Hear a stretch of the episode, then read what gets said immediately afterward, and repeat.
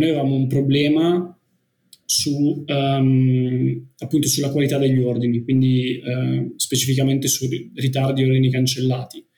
Eh, era un problema che durava da un po', abbiamo deciso di fare un'analisi su, su questo problema, da cui erano emerse subito due o tre evidenze, mm, cose abbastanza macro. Avremmo potuto fermarci lì, in realtà abbiamo deciso di andare avanti. Alla fine ci siamo trovati un piano di azione che era un mostro di progetti che sarebbero durati mesi, non era sensato perché era cioè, troppo di dettaglio. Alla fine ci siamo concentrati su un paio di azioni che peraltro erano quelle che erano emerse subito dall'analisi eh, e con quelle il problema si è risolto in, in, breve tempo. Spesso senti parlare di quanto sia importante essere analitici e avere dati, in realtà in quel caso secondo me siamo stati troppo analitici, abbiamo avuto troppi dati e abbiamo perso tempo. Ciao, io sono Marco Imperato e questo è il podcast di Product Heroes. Product Heroes è il punto di riferimento in Italia per il product management. Finora abbiamo aiutato oltre 180.000 persone tramite master, formazione in azienda, guide, articoli e meetup. Lo facciamo anche attraverso questo podcast in cui intervisto product leader che spaccano e che potranno darti tantissimi consigli utili per migliorare il tuo modo di costruire, lanciare e muovere le metriche del tuo prodotto. Oggi sono con Marco Lanza, che è Director of Product in Everly. Qui, prima di occuparsi di prodotto, ha lavorato nell'operation, in precedenza è stato consulente sia per KPMG che per una società del gruppo PVC. Con Marco parliamo di come gestire un four-sided marketplace. Sì, perché Everly è quell'app che ti consente di ricevere la spesa direttamente a casa, ma devi considerare che dentro Everly ci sono quattro interlocutori diversi per cui costruire quattro prodotti diversi, ovvero chi fa la spesa, il retail, ovvero i supermercati, chi consegna la spesa e chi fa la spesa per conto di chi la ordina, e siamo a tre, e poi c'è il quarto, che sono i brand che scelgono di fare pubblicità, advertising dentro Everly. Quindi Marco ci racconta cosa vuol dire sviluppare un prodotto per un marketplace che ha quattro interlocutori diversi e quindi quali metriche tengono d'occhio, di come gestiscono il rapporto con tutti gli stakeholder. Parliamo tantissimo di retention dei clienti, che sembra essere la North Star e tra tutte la metrica più importante. Approfondiamo i processi di growth, acquisizione e capiamo come è organizzato il team di prodotto, visto che Everly ha di fatto una natura ibrida e digitale, ma si rapporta a un mondo fisico. Ha un team di oltre 160 persone con 20 nazionalità diverse. In più ascolterai un sacco di consigli utili e suggerimenti che vengono dall'esperienza di Marco, per cui ti consiglio assolutamente di ascoltare l'episodio fino alla fine. Se ancora non l'hai fatto, ti chiedo di lasciarci una review a 5 stelle su Spotify o sulla piattaforma su cui ci stai ascoltando. Questo ci aiuterà a raggiungere ancora più persone e a diffondere ancora più velocemente la cultura di prodotto in Italia, che poi è la nostra missione. Inoltre, se vuoi conoscere Marco di persona, ti ricordo che Marco sarà con tutto il suo team alla Product Heroes Conference del 6 ottobre a Milano. Mi pare restino una quindicina di biglietti ancora, quindi se ancora non l'hai fatto ti consiglio di prendere il tuo il prima possibile, c'è il link in descrizione. Adesso non mi resta che augurarti buon ascolto e ricordarti che dopo i tempi duri vengono sempre tempi eroici. Eccoci, ciao Marco, benvenuto su Product Heroes. Ciao Marco, grazie. Grazie per essere qui. Oggi parliamo di una cosa che ci piace tantissimo su Product Heroes, sono i marketplace. Nel caso di Everly è diciamo, l'inferno di qualsiasi persona di prodotto perché non è soltanto un double-sided marketplace con supply and demand, è popolato da altre due parti, quindi è un marketplace con quattro diverse facce e quindi oggi parleremo principalmente di questo, però prima di partire ti chiedo come sempre in, in un paio di minuti chi sei, e come sei arrivato a diventare dopo product di Everly? Io ho, eh, prima di entrare in Everly, speso tutta la mia carriera in consulenza manageriale. Ho lavorato in due diverse società, un totale di cinque anni, e tra il primo e il secondo lavoro ho fatto un master in business administration eh, in un'università che si chiama IES Business School a Barcellona, che è stata una delle esperienze più belle della mia vita ed è stato dove sono uh, venuto a contatto per la prima volta con uh, startup, scale up del mondo, del mondo digital, uh, non come consumatore, ma andando proprio a conoscere, parlare, lavorare anche con founder o persone che ci stavano lavorando. Um, da lì a posteriori forse avrei dovuto entrare prima in questo mondo, in realtà poi sono tornato in consulenza per altri due anni e poi nel 2018 sono entrato in Everly, che era molto diversa da come adesso, come puoi immaginare. Eh, ho iniziato nel mondo operations e mh, da lì mi sono poi spostato a prodotto. Sono entrato prodotto, nel team di prodotto quasi quattro anni fa ormai, tre anni e mezzo fa. Eh, l'ho iniziato a conoscere lavorando in Everly.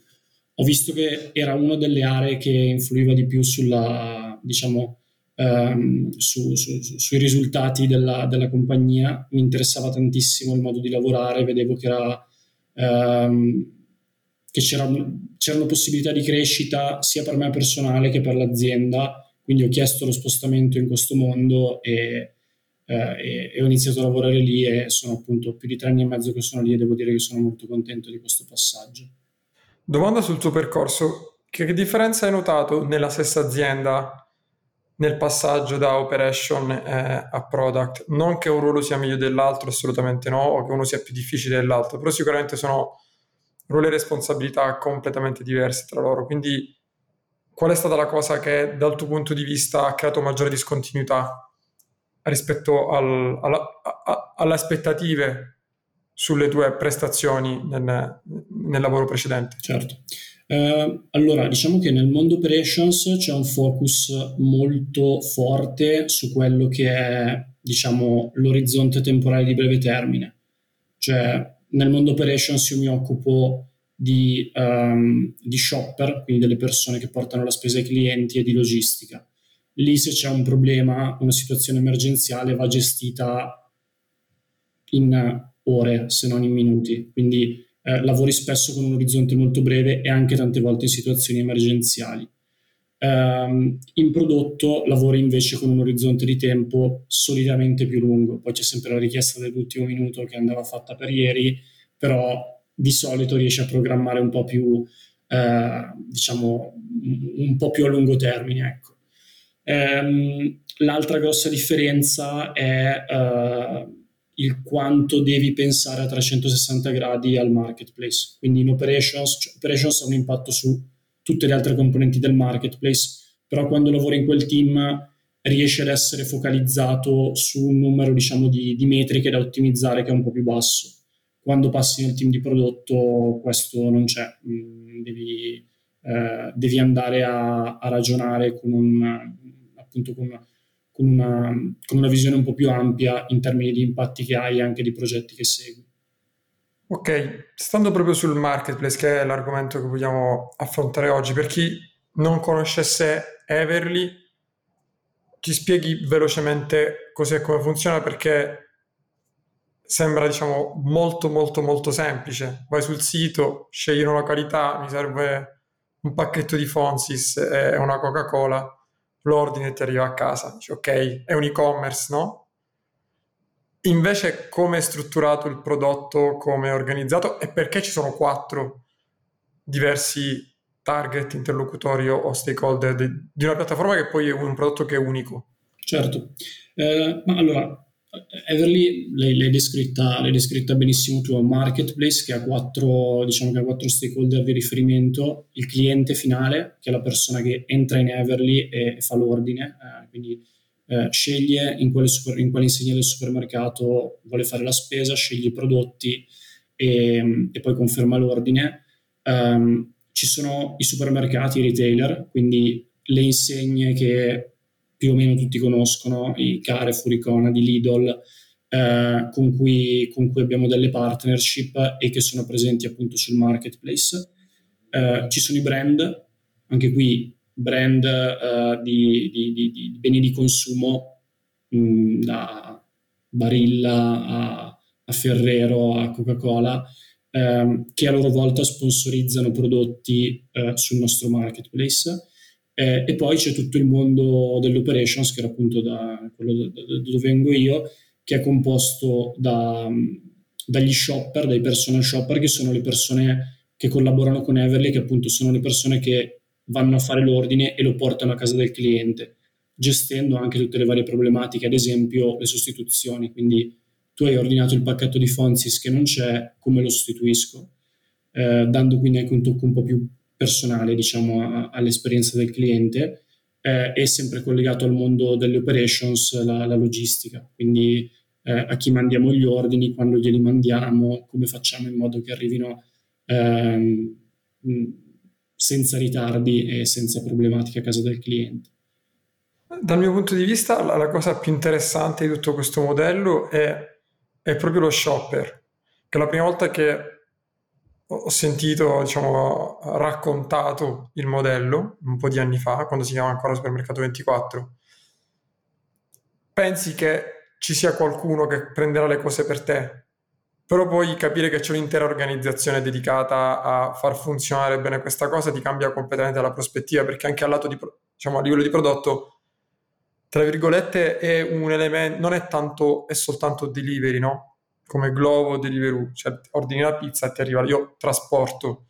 Lì c'è proprio un'interazione che potrebbe diciamo, compromettere poi l'outcome del cliente che ordina, perché appunto la sostituzione, lo shopper distratto, non so, lo shopper che ci mette tanto tempo. Ci dici qualcosa in più su questo mondo che, diciamo, piattaforme come, come queste sono le uniche ad avere questo ruolo? Sì, diciamo che eh, rispetto ad altre realtà che erano nate soprattutto in periodo pandemia, Everly ha una particolarità che è quella di eh, non avere dei propri magazzini. Quindi eh, lo shopper va proprio nel supermercato, come potrebbe essere un cliente qualsiasi che sta facendo la spesa per sé, seleziona i prodotti e la porta al cliente.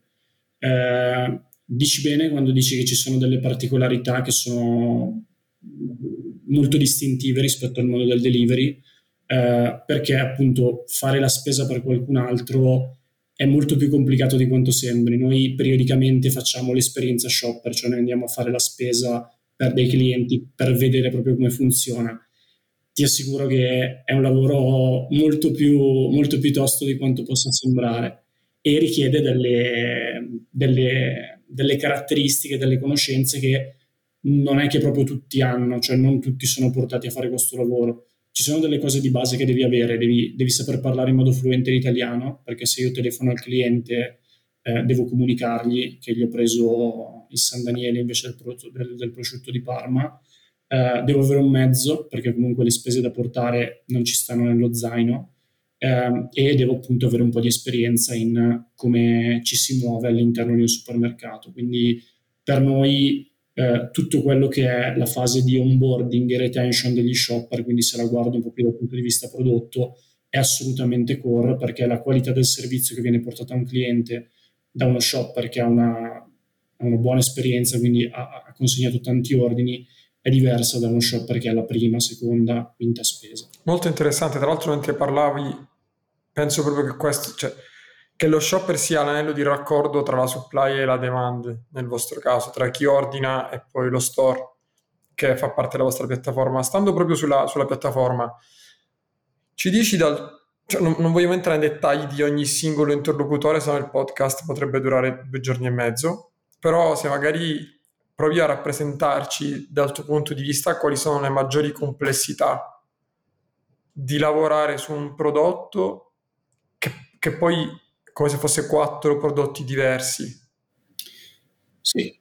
E quindi ci dai un po' il punto di vista da, dall'alto di quali sono, dal, punto di vista, dal tuo punto di vista, le maggiori complessità e poi chiaramente le, le difficoltà maggiori che, che, incontra il team. Sì, ehm, di base devi considerare che è un prodotto che è sia B2C che B2B, perché di fatto noi stiamo facendo B2C quando parliamo del cliente, ma anche degli shopper, ehm, e facciamo più B2B quando parliamo con il supermercato o con il brand. Eh, la prima difficoltà è, è, è bilanciare proprio uh, i, i, bisogni dei diversi stakeholder, perché io potrei avere ad esempio una, una, un'insegna, un retailer che vorrebbe un'esperienza super customizzata um, per un cliente che sceglie appunto quell'insegna, però lì vai magari a danneggiare il cliente che ha, che ha una UX che è diversa mh, in base a ogni retailer che sceglie, quindi è assolutamente subottimale. Um, stessa cosa vale uh, per, per, il bilanciamento del, dei bisogni degli shopper, ad esempio con quelli dei clienti. Cioè io shopper, ad esempio, potrei volere che um, metto 10 ore di disponibilità in una giornata per lavorare, voglio lavorare ogni minuto di disponibilità che do, uh, che è una richiesta giusta, però dall'altra parte se questo succede eh, il cliente probabilmente che vuole fare l'ordine eh, non ha la possibilità di farlo perché tutti gli shopper sono occupati per tutta la loro disponibilità. Quindi devi trovare il modo di far lavorare lo shopper bene e tanto, ma anche di dare al cliente la disponibilità di, di fare la spesa. Um, un'altra complessità, soprattutto se penso a prodotto, è quanto devono essere diverse le competenze che i product manager uh, sviluppano pur lavorando nello stesso team.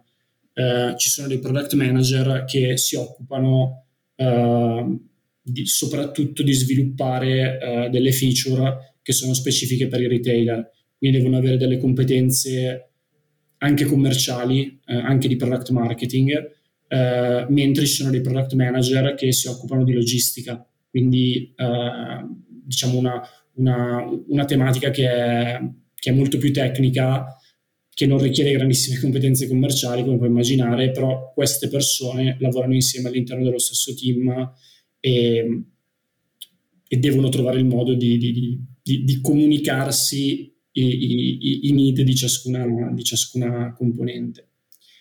Eh, l'ultimo che ti direi è anche un po' mh, l'orizzonte temporale, quindi anche qui quando io lavoro lato customer devo fare magari cose che sono un po' più veloci eh, e che hanno una, diciamo, uno stress più forte su tutta quella che è la, l'esperienza dell'utente. Eh, dall'altra parte, quando lavoro invece con un retailer, i progetti di solito sono più grandi, hanno un orizzonte temporale molto più lungo e gli aspetti da guardare magari sono più focalizzati eh, sui financials ehm, che, che, appunto su, su, su, quella che può essere la UX. Ok, mentre parlavi ho scritto tipo 10 domande, ma te ne faccio solo alcune perché vorrei entrare dentro ogni singola cosa che hai detto. La prima è product marketing l'hai nominato, avete un dipartimento o un product marketing? Se sì, è dentro prodotto o è dentro marketing o è organizzato in modo diverso? Eh, non ce l'abbiamo. Eh, diciamo che per noi la necessità di product marketing, se dovessi diciamo, assumere domani una persona, la persona che fa product marketing non la metterei a lavorare con il cliente finale, ma la metterei a lavorare con il mondo uh, retail brand. Uh, lì hai a che fare con... Perché hai a che fare con, eh, diciamo, internamente le persone che parlano con, con, con i retailer e con i brand sono delle persone commerciali, sono delle persone che giustamente hanno obiettivi di vendita. Ehm, quindi la loro comprensione di quello che può essere il ciclo di sviluppo di una feature o come una feature che già abbiamo si può adattare alle esigenze di un retailer eh, è chiaramente diverso da quello di, di, di un product manager. Um, dall'altra parte magari è un interlocutore mh, che, che, mh, che, è un retailer appunto eh, dove invece ci sono persone che lavorano nel mondo tech o prodotto. Quindi questo può creare un, un po' di difficoltà di comunicazione, quindi se io dovessi assumere una persona che fa product marketing, la metterei lì a supporto di questi team commerciali eh, e a supporto ovviamente del product manager per fargli un po' da schermo eh, tra, tra, quello che è il suo lavoro quotidiano e quello che è la gestione della relazione con, con queste persone. Ok, la parte di crescita invece come la gestite? Avete un, un'area che si occupa di growth? Co- come è organizzata la crescita rispetto alle quattro aree? Immaginando che chiaramente quella retail sia B2B, banalmente valigetta, quindi incontri grossi gruppi, chiudi degli accordi annu- annuali o pluriannali, quindi lì hai qualsiasi eh, sales, inbound, lead generation o altro la parte B2C invece di acquisizione di clienti che ordinano tramite Everly, quali strategie di crescita utilizzate? Diciamo che una delle cose che siamo riusciti a imparare con difficoltà, ma che abbiamo imparato, e, e in questo ci è aiutato molto il periodo del, del Covid, è stata um, l'importanza della retention dei clienti, cioè il, il mondo del, del, grocery online in Italia è uh, meno, tra virgolette, sviluppato, cioè una penetrazione più bassa eh, sulla, sulla popolazione rispetto a quello che succede in altri paesi europei o negli Stati Uniti o anche in alcuni casi nel sud-est asiatico. Il mercato potenziale quindi è molto ampio, quindi quando tu lanci un servizio di questo tipo in un'area nuova eh, non hai difficoltà a, ad acquisire persone. Eh, la difficoltà sta nello scremare quello che è il cliente più diciamo opportunista che ti usa perché quella settimana non può andare a fare la spesa o perché ha trovato un codice sconto da quello che invece può essere il cliente che resta con te mesi, anni. Um, offrire un servizio che è qualitativamente uh, diciamo top notch uh, ti permette di ritenere questo diciamo secondo uh, questa seconda tipologia di clienti. Come ritieni come, come fai a ritenere questi clienti? Li ritieni uno offrendo una selezione che sia il più possibile coerente con quello che loro vogliono. Quindi non solo le insegne dei supermercati eh, più comuni nella loro zona, ma anche magari dei negozi specializzati, la pescheria, la macelleria, il negozio di giocattoli. Eh, questo stressa veramente il fatto di essere un marketplace, cioè il fatto che vai e puoi fare non solo la spesa normale, ma anche delle eh, spese più magari meno ricorrenti e più, eh, e più specializzate. E poi l'altro pezzo grosso chiaramente è la qualità del servizio. Quindi se io cliente eh, faccio un ordine e in quest'ordine mi arrivano tutti i prodotti che ho selezionato o quelli che non mi arrivano sono comunque stati sostituiti bene, l'ordine arriva puntuale, lo shopper è cortese e, e pago anche una cifra che mi sembra congrua per questo servizio, eh, allora è, è, molto probabile che poi farò un secondo, terzo, decimo ordine. Ok, quindi diciamo sempre che senza retention non c'è crescita nel vostro caso, diciamo la retention è la crescita, perché poi immagino che di là tutta la parte di referral, al di là del customer lifetime value che cresce, mentre per l'acquisizione di nuovi clienti, ricordando anche per chi ci sta ascoltando che è un business molto complicato perché i margini sono bassi su alcuni ordini, come in tutta la delivery, perdi soldi invece di farli se non superi una certa cifra, quindi è una complessità, non vorrei essere al tuo posto, è veramente, veramente alta. E come acquisite invece nuovi clienti? Fate paid o altri tipi di iniziativa? Um, c'è sia paid che organico. Um, diciamo che lo, lo split è, è, è, abbastanza equilibrato tra, tra, questi due, tra, questi due, modelli di acquisizione. Uh, non ci sono differenze super significative, diciamo, tra um, tra le tipologie di clienti che, acquisi- che, che acquisiamo nell'organico e nel paid, um, siamo riusciti nel tempo a individuare quelli che sono i target uh, di clienti delle customer personas su cui uh, vogliamo focalizzare l'attività di acquisizione. Um, giovani famiglie, quindi magari due professionisti tra i 30 e i 50 anni con figli, o anche eh, diciamo delle, de, dei nuclei familiari di uno o due adulti anche senza figli, però tendenzialmente digitalizzati e con un buon potere di spesa. Eh, loro sono, sono, il target principale delle nostre campagne. Un'altra cosa che facciamo, eh, che è magari meno product related, che però è una, eh, è, una fonte di acquisizione significativa, sono delle campagne di co-marketing con i, con i retailer che lavorano sulla nostra piattaforma. Quindi ti può capitare magari di andare in certi supermercati e di sentire eh, nella, nella, radio interna del supermercato di fare, eh, che, che, puoi fare la spesa anche con Everly. Ok, quindi sempre per chi ci ascolta una nota da, da, da tenere a mente, come abbiamo visto con tantissimi ospiti, è la segmentazione, per cui il fatto che il prodotto debba crescere non necessariamente deve essere collegato che acquisisco il maggior numero di persone possibili, ma di acquisire il giusto numero di persone possibili la penalizzazione sul costo di acquisizione, sulla retention poi avviene leggermente dopo, ma è, è, fondamentale da tenere a mente. La domanda invece che faccio agganciandomi a quanto dicevi e che è una curiosità mia personale. Come gestite il rapporto con i retailer? Perché diciamo eh, il supermercato, che sia Conad, Famila, Lidl, whatever, diciamo, fa dell'ingresso nel supermercato il suo punto di forza, perché tu arrivi con l'idea che ti devi comprare, torniamo alle Fonsis e alla Coca-Cola, poi arrivi lì e dici ok ma c'è pure il gelato, ok lo compro per dopo, dentifricio mi è finito, lo prendo e quindi tu da un carrello che avevi in testa di 5 euro esci con un carrello di 9-10 euro. E quindi immagino, ma è una mia supposizione, che non sarà banalissimo il rapporto con, super, con i retailer.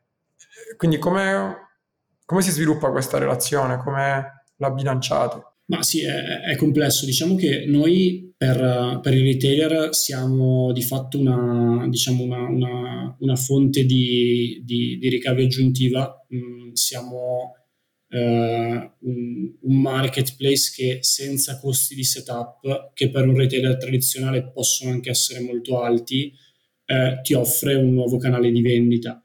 È un canale di vendita che...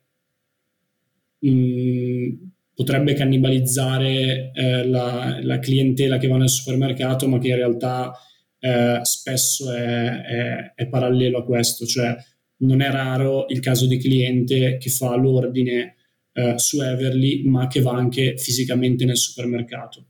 Eh, questo in base alla tipologia di spesa che, che, che, devi fare o anche banalmente a dove ti trovi nel momento in cui hai bisogno di, di, di fare la spesa. Eh, sulla gestione della relazione poi ci sono, diciamo, molte tematiche che, che, nascono dopo che la relazione è iniziata, dopo che la partnership è iniziata ehm, e vanno gestite. Comunque i, molti retailer ehm, vogliono, come ti dicevo prima, eh, un, un, prodotto che abbia un certo livello di customizzazione per quelli che sono i loro bisogni, dall'integrazione di una tessera fedeltà che alcuni, che alcuni retailer mh, vogliono e che altri non vogliono, eh, ha addirittura dei, dei, modelli di logistica che sono dedicati eh, a, a, quel supermercato. Mm, ci sono dei supermercati, il modello tradizionale come funziona è, è, quello shopper, quindi quello shopper che va a fare la spesa e poi la porta, ma abbiamo anche degli altri modelli. Abbiamo dei modelli in cui uno shopper è fisso nello store, lo chiamiamo picker in questo caso, Um, lui seleziona solo i prodotti, uh, poi li mette in, uh, in, in un magazzino con, uh, con, dei frigoriferi, dei freezer per mantenerli freschi e poi arriva un altro shopper che ritira questi prodotti e, e, li va a portare al cliente. Chiaramente in questi casi la È interessante, cioè che fa solo la delivery. Esatto, si occupa, può, può fare anche entrambe, può anche essere che stia facendo un ordine completo e la delivery di, di un altro ordine Um, però questo è un esempio di una, diciamo, di una tematica che nasce con, con, certi retailer e che richiede un forte coordinamento sia nel mondo business che anche nel mondo prodotto perché questi modelli vanno, eh, diciamo, vanno creati e ci va iterato sopra. Ma più andiamo avanti, più davvero per chi ci ascolta è utile comprendere la, diver- la diversità che esiste tra, tra i prodotti di cui parliamo. Cioè quello che stiamo affrontando ora, Everly, è un prodotto sì, tecnologico, digitale, ma che prevede una fortissima integrazione con la parte di supply, cioè proprio l'ingresso, la, la, la creazione di accordi o di spazi condivisi e con la diversità di gestione per ogni, ogni retail. Andiamo a quello che immagino sia stato un momento chiave per tutti, diciamo, per tutti i prodotti che hanno avuto la, l'audacia di concentrarsi sulla delivery prima del Covid che poi il Covid ha reso abbastanza, diciamo, eh, normale ordinare qualsiasi cosa online e quindi oggi sembra normale, prima non lo era così tanto. Quindi ci racconti un po' questo periodo dal tuo punto di vista. Io, tra l'altro, abbiamo anche intervistato, ho avuto il piacere di conoscere bene, ovviamente si chiama Marco, anche lui, l'ex CTO di, di Everly, che mi ha dato il punto di vista tecnico sulla pandemia, mi ha raccontato veramente dei numeri, un cambiamento bestiale, però mi interessa tantissimo avere il tuo punto di vista di, di prodotto su quello che è successo. Sì, um, peraltro il periodo della pandemia, diciamo la, la, prima ondata di Covid è stato quando io ho fatto la transizione da operations a prodotto, quindi diciamo eh, ho aggiunto un po' di complessità alla complessità che non fa mai male. Eh, è stato un periodo folle eh, a livello di, di quelli che erano eh, chiaramente i volumi e le problematiche che andavamo ad affrontare. Eh, specificamente in quel periodo, chiaramente tutto quello che era il ciclo di, uh, di creazione di una feature, di rilascio, era estremamente velocizzato. Ti faccio un esempio, noi fino a prima del Covid, um, t- tutta la parte di onboarding shopper, quindi una persona che vuole fare lo shopper con noi, eh, richiedeva alcuni punti di contatto, cioè proprio fisici, in cui i candidati shopper incontravano le persone uh, di Everly, mh, del team operations, prima di iniziare a lavorare. Durante il Covid questo non era possibile, avevamo tantissime richieste di fare gli shopper, da lì eh, in praticamente due settimane abbiamo sviluppato un, tra l'altro per un'idea del team nata dal team di operations, non di prodotto, quindi eh, bravi loro, eh, una, una, un, un onboarding fatto tramite Typeform che richiedeva come unico punto di contatto in video eh, una, una, chiacchierata di, di 10-15 minuti che però poteva essere gestita tranquillamente da remoto. E questo ci ha consentito veramente di scalare eh, in, in, modo rapidissimo eh, tutto quello che era eh, diciamo la nostra base shopper ehm, onboardandone anche diverse decine eh, a settimana. Ehm, quello che è successo dopo la pandemia è un po' quello che ti dicevo prima, cioè ci siamo accorti che di persone in Italia che in caso di necessità eh, sanno usare, possono usare, vogliono usare un servizio come il nostro, ce ne sono migliaia, eh, decine di migliaia forse. Eh, il trucco sta nell'acquisire quelle giuste, ma anche poi nel, nel ritenerle e offrirgli un servizio che sia ehm, che sia qualitativamente elevato. Durante il Covid, per essere molto sinceri, la qualità non era il, il, focus principale, cioè la persona era chiusa a casa, aveva bisogno della spesa, che gli arrivasse alle 9 quando l'aveva ordinata del mattino o alle 3 del pomeriggio non faceva tutta questa differenza, ovvio. Poteva essere un problema, ma i clienti erano contenti anche solo di ricevere la spesa, quindi lì il focus era facciamo in modo che chi vuole ordinare trovi modo di ordinare e gli arrivi la spesa.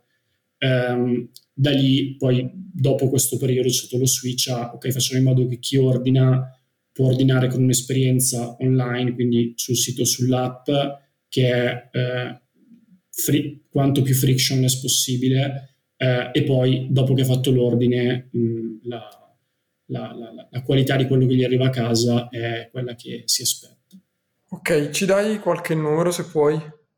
Eh, prima e dopo, ora il durante chiaramente magari sono informazioni che non puoi condividere. Eh, allora, eh, sul prima dopo diciamo che eravamo, facevamo qualche migliaio di ordini a settimana eh, e siamo, diciamo che ci assestavamo tranquillamente sopra i 10.000 ordini a settimana e durante il Covid avremmo potuto probabilmente superare i 100.000. Mm, non ci siamo arrivati perché fisicamente non c'erano abbastanza shopper per farlo, ma non, non, non c'era veramente un, un, limite a dove potevi arrivare in termini di volumi. Um, customer base, anche qui non so quanto posso fare disclosure di numeri sinceramente, però ad, ad oggi siamo nelle decine di migliaia e anche lì eh, durante il Covid avremmo potuto tranquillamente ragionare in centinaia di migliaia di clienti. E com'era l'atmosfera? C'erate gasati, esausti, gasati ed esausti? Sta- cioè com'è? C'era euforia o c'era paura? Allora, io peraltro curiosità sono, ero, ero, in vacanza la settimana in cui è iniziato il lockdown, quindi io sono tornato al lockdown iniziato e quando ho aperto il, il PC per la prima volta, pensavo che mi scoppiasse davanti eh, da messaggi, mail, eccetera. Eh, il clima, come tutti, diciamo, in Italia inizialmente era molto più paura che eccitazione o altro. Diciamo che avevamo un lavoro da fare, sapevamo che stavamo facendo una cosa che in quel periodo più che mai era vitale per le persone, ehm, però eravamo consci che stavamo affrontando un periodo proprio a livello sociale molto molto difficile, quindi sì, cioè c'era eh, un commitment forte a fare in modo di lavorare bene, eh, però dall'altro non c'era la massima serenità, anche perché alle volte, cioè banalmente, eh, c'era il collega che ti avvisava, ragazzi, de- de- devo staccare un attimo perché ho preso il Covid e quindi eh, non posso lavorare. Poi, by the way, in quel periodo è quando abbiamo iniziato a lavorare in modo massivo da remoto, quindi io per diversi mesi non sono andato in ufficio e quindi anche con questa modalità di lavoro, diciamo, il, il, clima è un po' più distaccato chiaramente rispetto a quando ti trovi tutti in ufficio e lavori insieme. Chiaro. È interessante quello che hai detto, non ci avevo mai pensato che anche durante il Covid cambia proprio lo scope di quello che fate, perché diciamo nasce come una donna, una comodità, ricevere la spesa a casa e poi invece diventa vitale. Io diciamo a Palermo mh, Everly ancora non c'è, eh, non c'è una grande diffusione di spesa online. Però mi ricordo che quando volevo ordinare la spesa online si parlava di riceverla dopo due o tre giorni, una settimana. Infatti non sono mai riuscito a ordinare, alla fine sono sempre andato. Eh, tornando sulla, sulla, vostra organizzazione, quindi ci racconti un po' come è organizzato il team di prodotto, mh, quanti siete, ruolo design, dev, come interagite tra di voi, sì, sì. eventuali framework che utilizzate? Sì, uh, siamo organizzati uh, in, in, base agli stakeholder di riferimento, possiamo dire che ci sono quattro domini principali, uh, che sono appunto il customer, eh, le operations, il retail e il brand. Ehm, per ciascun dominio ci sono delle squad in brand abbiamo ad esempio una sola squad, eh, su, su, customer ne abbiamo due, um, su retail ne abbiamo due, su operations anche ne abbiamo due. Uh, in totale abbiamo sei product manager in questo momento e, e tre designer.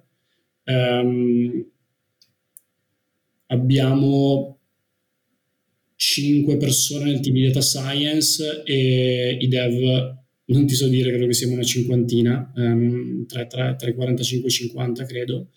Eh, lavoriamo appunto per squad, la, la, squad tipica ha un product manager, eh, 4, 5, 6 developer, eh, un designer e, e, un data scientist. Visti i numeri che ho detto prima, chiaramente non sono sempre delle persone dedicate, ci può essere il designer che lavora metà del tempo in una squad e metà del tempo in un'altra in base al progetto, e abbiamo anche dei product manager, ad esempio, che lavorano su più squad.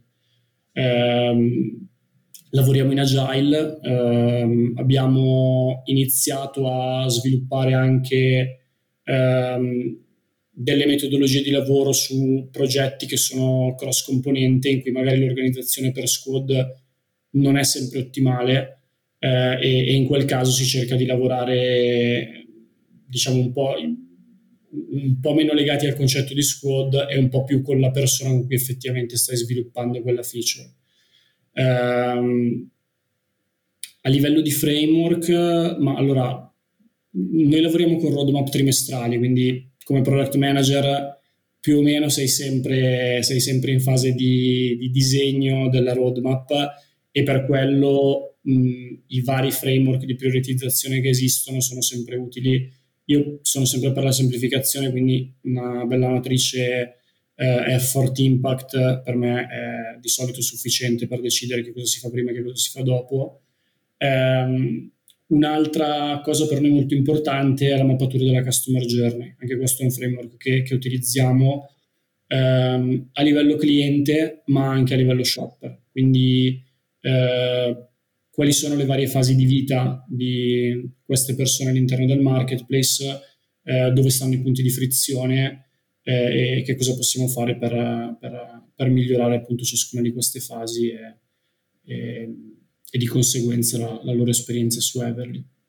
Ok, a livello invece metriche, una domanda che ti, faccio, ti volevo fare prima e ora ho ripreso, quando ci hai raccontato un po' tutta l'organizzazione e i diversi interlocutori, avete, cioè, siete riusciti a trovare una unica North Star, una metrica quindi che, che vi permetta di diciamo, allineare il prodotto verso una sola direzione nonostante la presenza di quattro interlocutori, oppure avete uh, North Star o KR o set di metriche relative a, a, a ciascun interlocutore? Se dovessi trovare una metrica che guida tutto, sarebbe la retention a 3 o 12 mesi del cliente. però è un po' troppo semplificata uh, perché, perché, poi ogni area, eh, ogni dominio ha degli obiettivi abbastanza diversi. Eh, ciascun product manager ha delle metriche di riferimento che, che guida e, e, su cui si deve focalizzare. Più o meno portano tutte lì, mh, alla retention o, o magari proprio alla, crescita, alla crescita vera e propria. Eh, però sono, sono, sono tendenzialmente diversi in base all'area in cui lavori chi si occupa di customer si occupa, si occupa di conversion rate, ad esempio, soprattutto um, chi si occupa di logistica eh, si occupa soprattutto di, di, ritardi, di ordini cancellati. Um, chi lavora nel mondo retail si occupa di, di AOV, quindi di, di, quanto è grosso eh, in, in, termini di euro l'ordine che il cliente fa, perché come dicevi tu prima, eh, questo è, una, è un valore che dovresti spingere verso l'alto chi si occupa di brand si occupa di, uh, quante, mh, di quante sono le revenues che noi generiamo dai contratti che abbiamo con i brand da chi arrivano. Quindi sì, una, diciamo, ci sono alcune metriche stabili per tutti, c'è una direzione globale che diamo eh, che è soprattutto eh, a livello finanziario crescita o profittabilità e poi da lì si delineano una serie di metriche eh, che, che, ciascun PM deve, deve influenzare un paio di domande veloci sulle metriche e poi passiamo alla, alla parte finale. E abbiamo parlato tanto di retention, se ci puoi dire come la misurate? Um, la, misuriamo, la misuriamo per, um, per cohort eh, e noi andiamo a considerare um, quanti ordini vengono fatti da un cliente in un certo orizzonte di tempo.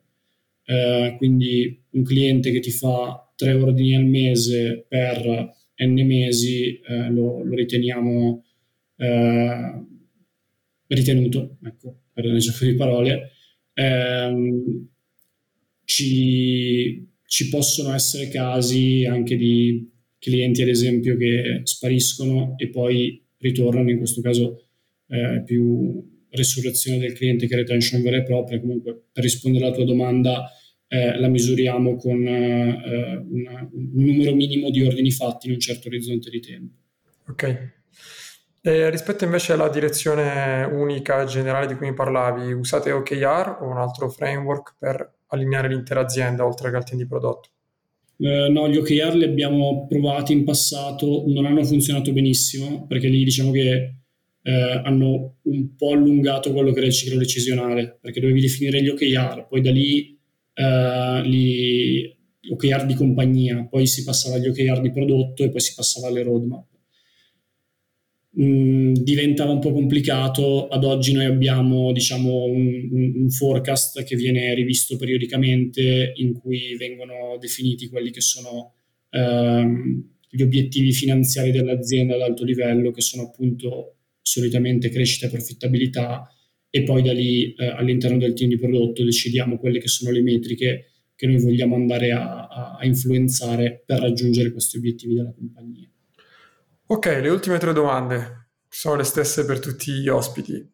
Uno, qual è stato l'errore più grande che hai commesso e, e che cosa hai imparato? Preciso sempre che non ci interessa esplo- esplorare eventuali disastri, quelli li abbiamo fatti tutti, non è l'obiettivo della domanda, l'obiettivo è capire qual è quell'errore eh, che dopo averlo commesso ti ha dato una grande quantità di apprendimento e che ti permette oggi di, di non ripeterlo e di fare sempre meglio.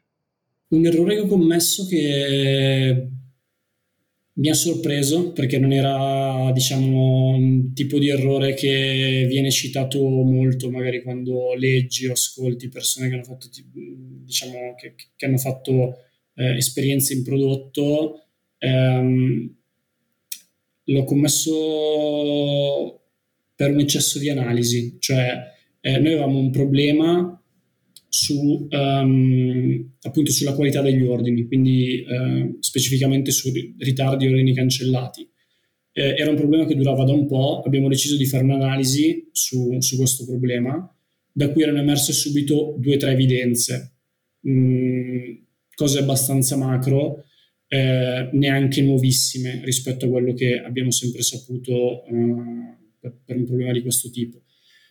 Avremmo potuto fermarci lì, in realtà abbiamo deciso di andare avanti, volevamo un'analisi che fosse onnicomprensiva con un piano d'azione super definito, per, anche perché doveva essere presentato al leadership team, ehm, e siamo andati avanti due o tre settimane buone con l'analisi. Alla fine ci siamo trovati un piano d'azione che era un mostro di progetti che sarebbero durati mesi eh, e che non era, non era sensato, perché era cioè, troppo di dettaglio, troppo lungo alla fine siamo concentrati su un paio di azioni che peraltro erano quelle che erano emerse subito dall'analisi eh, e con quelle che erano un misto in realtà prodotto e business, eh, il problema si è risolto in, in breve tempo. È stato, non so, non, non so se l'errore più grosso che ho commesso, però sicuramente quello che mi ha sorpreso di più perché spesso senti parlare di quanto sia importante essere analitici e avere dati in realtà in quel caso secondo me siamo stati troppo analitici, abbiamo avuto troppi dati e abbiamo perso tempo perché il problema sarebbe potuto risolvere settimane prima se avessimo deciso di identificare delle macro cause, agire su quelle e poi eventualmente iterare. Invece, qual è dal tuo punto di vista la skill più importante che un product manager deve avere? Comunicazione per me. Cioè ci sono tantissime, tantissime skill che un product manager deve avere, deve essere, cioè sono, sono persone che devono essere super rotonde, però uh, sono persone che uh, hanno a che fare nella quotidianità con dei, dei, dei colleghi che sono solitamente esperti in un verticale specifico, che può essere la UI, che può essere la ricerca, che può essere lo scrivere codice, eh, che può essere creare un modello di machine learning. Come product manager tu devi riuscire ad allineare tutte queste persone. Quindi da un lato devi capire, cioè tradurre quello che ti dicono in un linguaggio che sia eh, comprensibile per te in primo luogo e poi per altri. Um, e poi trovare il modo di comunicare quello che ti arriva da ciascuna di queste persone negli altri, ad esempio in documentazione di progetto. Eh, non è banale, secondo me richiede anche un, un po' di umiltà, nel senso di eh, saper dire a, alle persone con cui stai parlando guarda che non ho capito, guarda che questo concetto che tu mi stai spiegando, che dai per, per assodato, io non lo conosco, quindi spiegamelo. Eh, ed è una cosa che non è facilissima. Quindi se dovessi scegliere una skill ti direi quella. Guarda, non potrei che essere più d'accordo, che alla fine, ripetiamo sempre, può essere il genio delle roadmap, dei dati, di vision, whatever, però se non riesci a comunicare efficacemente, soprattutto verso l'alto, secondo me non avrai mai impatto. Mai, mai, mai. Ti tirerai le cose per te, sarai sempre lì a, a girarci intorno e trovare una via di uscita. Ok, l'ultima domanda su cui diciamo, hai grande responsabilità. Se dovessi dare un unico consiglio a chi vuole avviare una carriera nel product management, quale sarebbe questo consiglio? Un unico consiglio che darei eh, lo prendo dalla mia esperienza. Secondo me una cosa che è estremamente utile è iniziare a fare prodotto per un prodotto in cui credi, che usi e che ti piace. Cioè io ho iniziato a fare prodotto in Everly, Everly offre un servizio di cui io sono un grandissimo sponsor, magari anche emerso in questa intervista, e, ed è un prodotto che, che, che uso chiaramente. Quindi eh, riuscire ad avere, eh, diciamo, questo tipo di visione, cioè tu sai quali sono i bisogni dell'utente, eh, sai quali sono le aree in, questo, in, cui questo prodotto può migliorare e, ed è un prodotto in cui credi, un prodotto in cui, cioè, che vedi che dà un valore al, al cliente che lo utilizza, secondo me può essere differenziale perché poi come product manager, cioè farai tanti errori, avrai tanti momenti di, in cui sarai scoraggiato, in cui ti sembrerà di non aver capito niente, però se stai facendo qualcosa che ti piace e qualcosa in cui credi, secondo me questi momenti superano più velocemente e, e riesci ad arrivare eh, dove devi arrivare in modo, non so, in modo più rapido e più efficace. Grazie mille Marco, come sempre dovevamo stare su 25-30 minuti, abbiamo fatto il doppio, ma ormai questa è una metrica in realtà positiva che, che sto iniziando ad apprezzare dei podcast. Ti ringrazio tantissimo e ci vediamo sicuramente alla Prod Conference a ottobre. Eh, Grazie ancora. Assolutamente, grazie a te Marco, ciao. Ciao. Grazie per aver ascoltato questo episodio di Product Heroes. Se l'hai trovato utile, iscriviti su YouTube, Spotify, Apple, Amazon, insomma, dove ascolti i tuoi podcast normalmente, così non ti perderai neanche un episodio. Prima di andare via, vota con 5 stelline questo podcast o scrivi un commento, una recensione. Questo ci aiuterà a raggiungere sempre più persone e quindi aumentare la diffusione della cultura di prodotto in Italia, che poi è la nostra mission finale. Quindi il podcast è soltanto uno dei tanti modi che Product Heroes utilizza per spingere la cultura di prodotti. Trovi maggiori informazioni e tutte le attività che svolgiamo su productheroes.it e soprattutto non perderti l'appuntamento più importante che stiamo spingendo negli ultimi mesi che è la Product Heroes Conference che sarà a Milano il 6 ottobre 2023. Anche su questo trovi tutte le info su productheroes.it. Ciao e alla prossima!